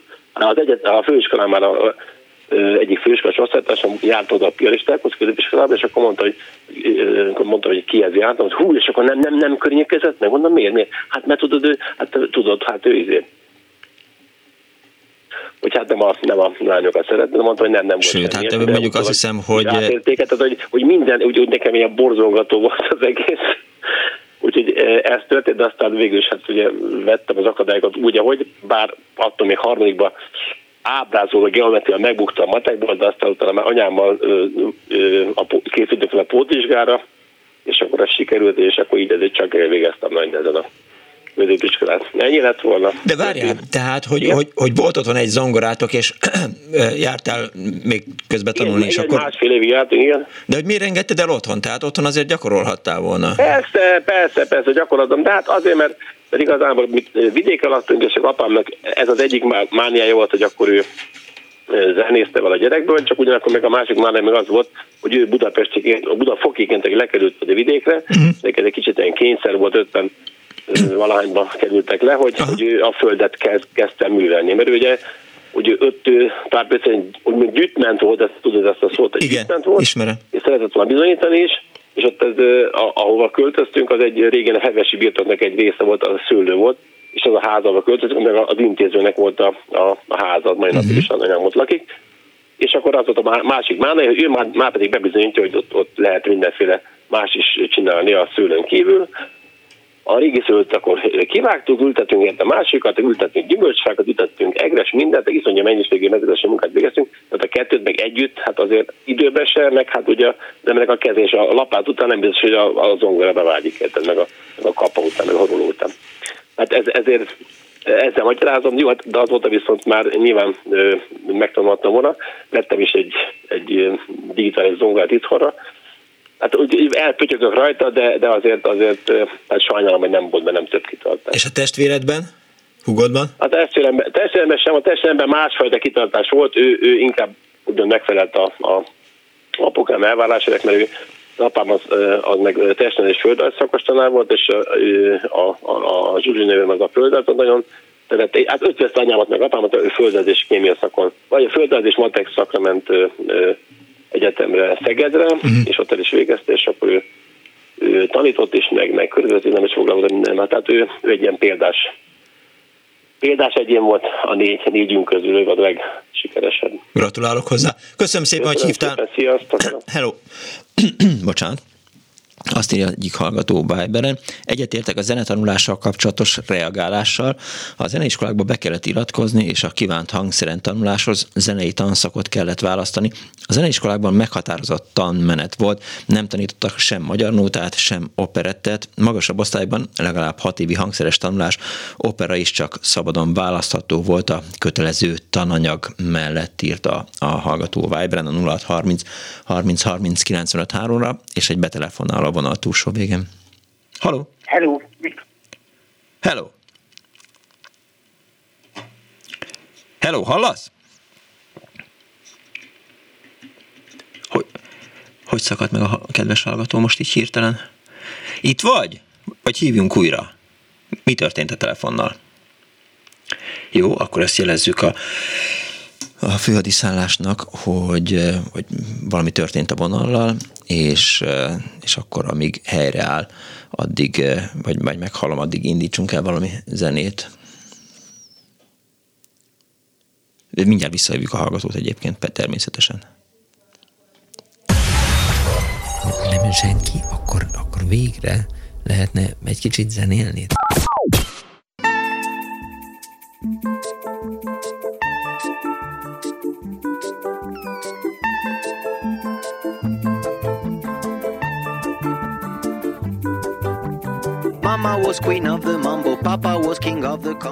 Na ezért biztos hisztiznék, ha egy rádióban vezető szerkesztő lennék. Tehát az, hogy nem megy el egy zeneszáma a refrénig, és még az első mondat előtt lehúzzák, hát ilyet nem lehet csinálni. De ez azért történt most, és elnézést kérünk mindenkitől, mert sikerült visszaszerezni a hallgatót, a kezelőbe eltűnt valahol. Hello! Hello, pedig szeretem ezt a számot. Jó, akkor majd mindjárt meghallgatjuk. Oké, okay. Na, szóval Viktor, nem tudom, hallottál bármit, amit Semmit. mondani? Semmit. Semmit, tök jó. Akkor mondom. Nem nagyon figyeltem a műsor, csak ilyen háttérben uh-huh. és mhm. akkor az előző előtti betelefonálótól hallottam, hogy az oroszról meg Moszkváról beszéltem. Igen, volt ilyen. És akkor így, akkor így beugrott, hogy hoppá, én is jártam tulajdonképpen korepetálásra. Pontosabban nem én jártam, hanem uh, orosz tanár járt hozzánk, mert 86-ban uh, apukám Moszkvában kezdett el dolgozni, akkor én voltam 10 éves és ötödikes. És úgy kezdtük az évet, hogy kimentünk augusztus közepén Moszkvába, és szeptember 1-én indult az iskola, uh-huh. és a szomszédban volt az általános iskola, és igen, szeptember 1-ből oda jártunk nulla orosz tudással, és akkor uh, járt hozzánk, hozzám is az öcsémhez, uh, aztán hetente háromszor egy UPDK által uh, kiközvetített orosz tanár, ez az UPDK, ez a, a szovjet diplomata ellátó volt. Uh, úgyhogy valószínűleg egy jó kis FSB ügynök járt hozzánk heti háromszor. és uh, és akkor emellett még volt a magyar suli, az heti kétszer volt, kedden és csütörtökön, úgyhogy kemény volt ilyen szempontból, de jól megtanultunk azt. Az nem lett volna elég, hogy egyszerűen csak ott éltek? Valószínűleg de. De így még a, a nyelvtant is, meg az irodalom részét is rendesen belénk verték. És milyen volt ott uh, tanulni? Hát figyelj, az emlékeim, tehát én tök pozitív emlékeim vannak. Azt tudom, hogy volt egy olyan tantárgyunk, hogy kezdő katonai felkészítés, na az tök jó volt, mert arra külföldiekként nem járhattunk. Ez a, most is hallottam a hírekben. Igen, igen, most így lehetett hallani a hírekben, hogy kézgránát dobás, vagy nem mit tudom én, mit tanítanak az orosz iskolákban, igen, most így kezdődik igen, egy kis meg, hadinevelés. Meg mi az lövészárokásás, tehát ilyenek akkor nem voltak, meg szerintem azóta sem, de, de ez agyrém, ami most van. Tehát, hogyha most lennék Moszkvában, akkor nem tudom, gyerek valószínűleg rosszabbul. Hát bezárnának, mint a majmot, tehát én azt láttam, hát hogy... Engem biztos. Igen, igen, most olvastam egy hírt, azt hiszem a 444-en vagy a Telexen, hogy, hogy valaki Bakmuttal kapcsolatban kifejezte a, a, a véleményét, és nem tudom hány évre, öt évre zárták börtönbe, tehát ott most Bocsánatot akkor... kérek, amit Artyomasznak hívnak orosz. Igen, igen, igen, tehát, hogy, hogy ott most biztos nagyon cudar világ van, és meg nyilván nem tudnék a, a számra ülni, aztán jönnének, és azt mondanák, hogy na, akkor itt van a szovjet ékszer, itt van a KGB bilincse, lehet szépen bevonulni valamelyik... Van, van, egy, van egy kollégám egyébként, aki nek a valami rokona dolgozik most Moszkvában, és nemrég volt Moszkvában, úgyhogy jövő héten fog mesélni, hogy miket látott, de azt mondta, hogy nagyon kemény volt, de ennyi egyelő nem tudok, tehát így, így nagyon kíváncsi vagyok, hogy, hogy mit fog mesélni. De egyébként én is tökre visszavettem a, a volt moszkvai barátok, ismerősökkel bármilyen kommunikációt, mert nem akarom őket olyan helyzetbe hozni, ja. hogy vagy Értem. Hány évet töltöttél uh, Moszkvában? Öt, öt. Az már, az már elég is lehetett. 86-tól 91 És akkor a középiskolában Magyarországon kezdtél el tanulni? Aha, igen, igen, igen, és aztán az egyetemet is itt jártam. Jó, értem. És egyébként meg utólag, hogyha megkérdezi valaki, hogy mihez értesz, akkor mindig az a válaszom, hogy én tulajdonképpen semmi, csak beszélek négy nyelvet. Tehát azóta is ebből élek. Hát azért azzal már elég jól el lehet indulni bármerre a világban. Igen, és az orosz, főleg az ukrán háborúval kapcsolatosan, főleg az elmúlt évben, amikor nagyon sokat jártam a nyugatiba tolmácsolni, segíteni a menekülteket. Tehát így az, meg azóta az egyébként nagyon sok ukrán él Budapesten. Igen. Tehát azóta rendszeresen használ az orosz. Igen. Én, én is nagyon sok ukránnal találkozom. Köszönöm szépen, hogy hívtál, és akkor most a te kedvedért jöjjön az, amit az előbb lehúztam, jó? Jó, jó. Köszönöm, Köszi. sziasztok. Jó Hello. 24 06 95 3, 24 07 95 3 az Annó Budapest a külön órákról, a korrepetálásról és a a szakkörökről szólt, vagy szól, nem tudom, hogy van-e még hallgató, de ugye, amit az előbb leállítottunk zenét, akkor azt most lejátszuk. Mama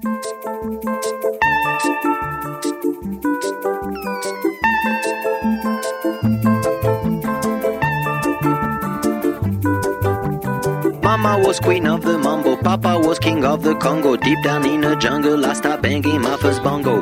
Every monkey like to be in my place instead of me, cause I'm the king of bongo, baby. I'm the king of bongo bong. I went to the big town where there is a lot of sound. From the jungle to the city, looking for a bigger crown. So I play my boogie for the people of big city, but they don't go crazy when I banging on my boogie. I'm the king of the bongo,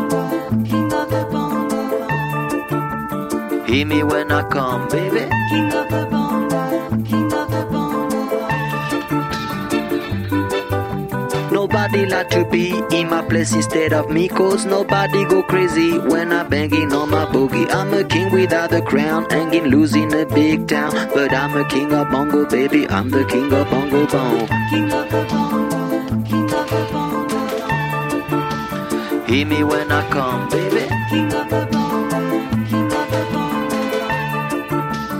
Hear me when I come. They say that I'm a clown making too much dirty sound. They say there is no place for little monkey in this town. Nobody like to be in my place instead of me, cause nobody go crazy when I'm banging on my boogie. I'm the king of the bongo, king the. Hear me when I come, baby. King of the bongo,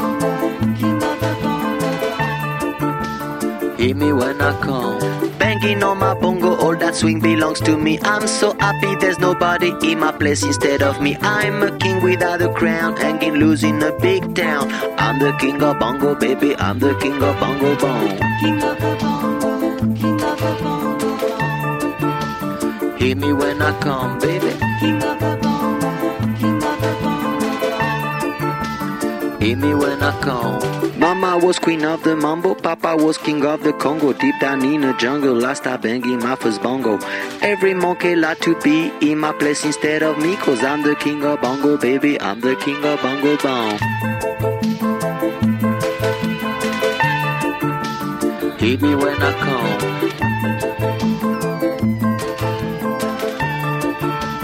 Hit me when I come, baby.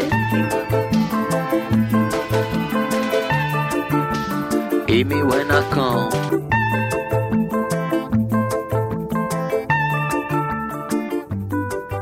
Egy hallgató azt gondolja, hogy ez büntető zene, és hogy mindenki telefonáljon. Szerintem azért Manu Chao-val olyan nagy probléma nincsen, és azt lehet tudni, hogy másfél vagy két héttel ezelőtt lépett fel Veszprémbe, Veszprém európai kulturális főváros, és, és megérkezett Magyarországra, és aztán Bejer Balázs, aki a hangvetőnek a, az igazgatója, ő nekik van Vöröstomon ingatlanjuk, és lehívták Manu Chao-t és zenésztársait Vöröstóra egy kicsit beszélgetni, iszogatni, és akkor ott azt hiszem, hogy az egyik kocsma udvarán játszottak egy órán keresztül az embereknek. Ugye kevesen jutottak be a Veszprémi koncertre, azt hiszem talán ezer jegyet adtak el összesen, nem lehetett többet eladni, úgyhogy szerintem semmi baj nincs vele.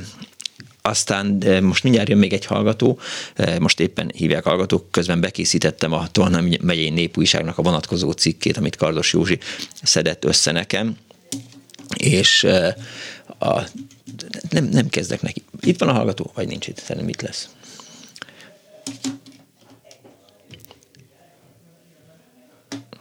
És itt a hallgató, jó napot kívánok! Jó napot kívánok, Várnai Zsuzsa vagyok. Én nem uh, arról szeretnék beszélni, hogy én jártam valamiféle szakkörbe vagy korepetálásra.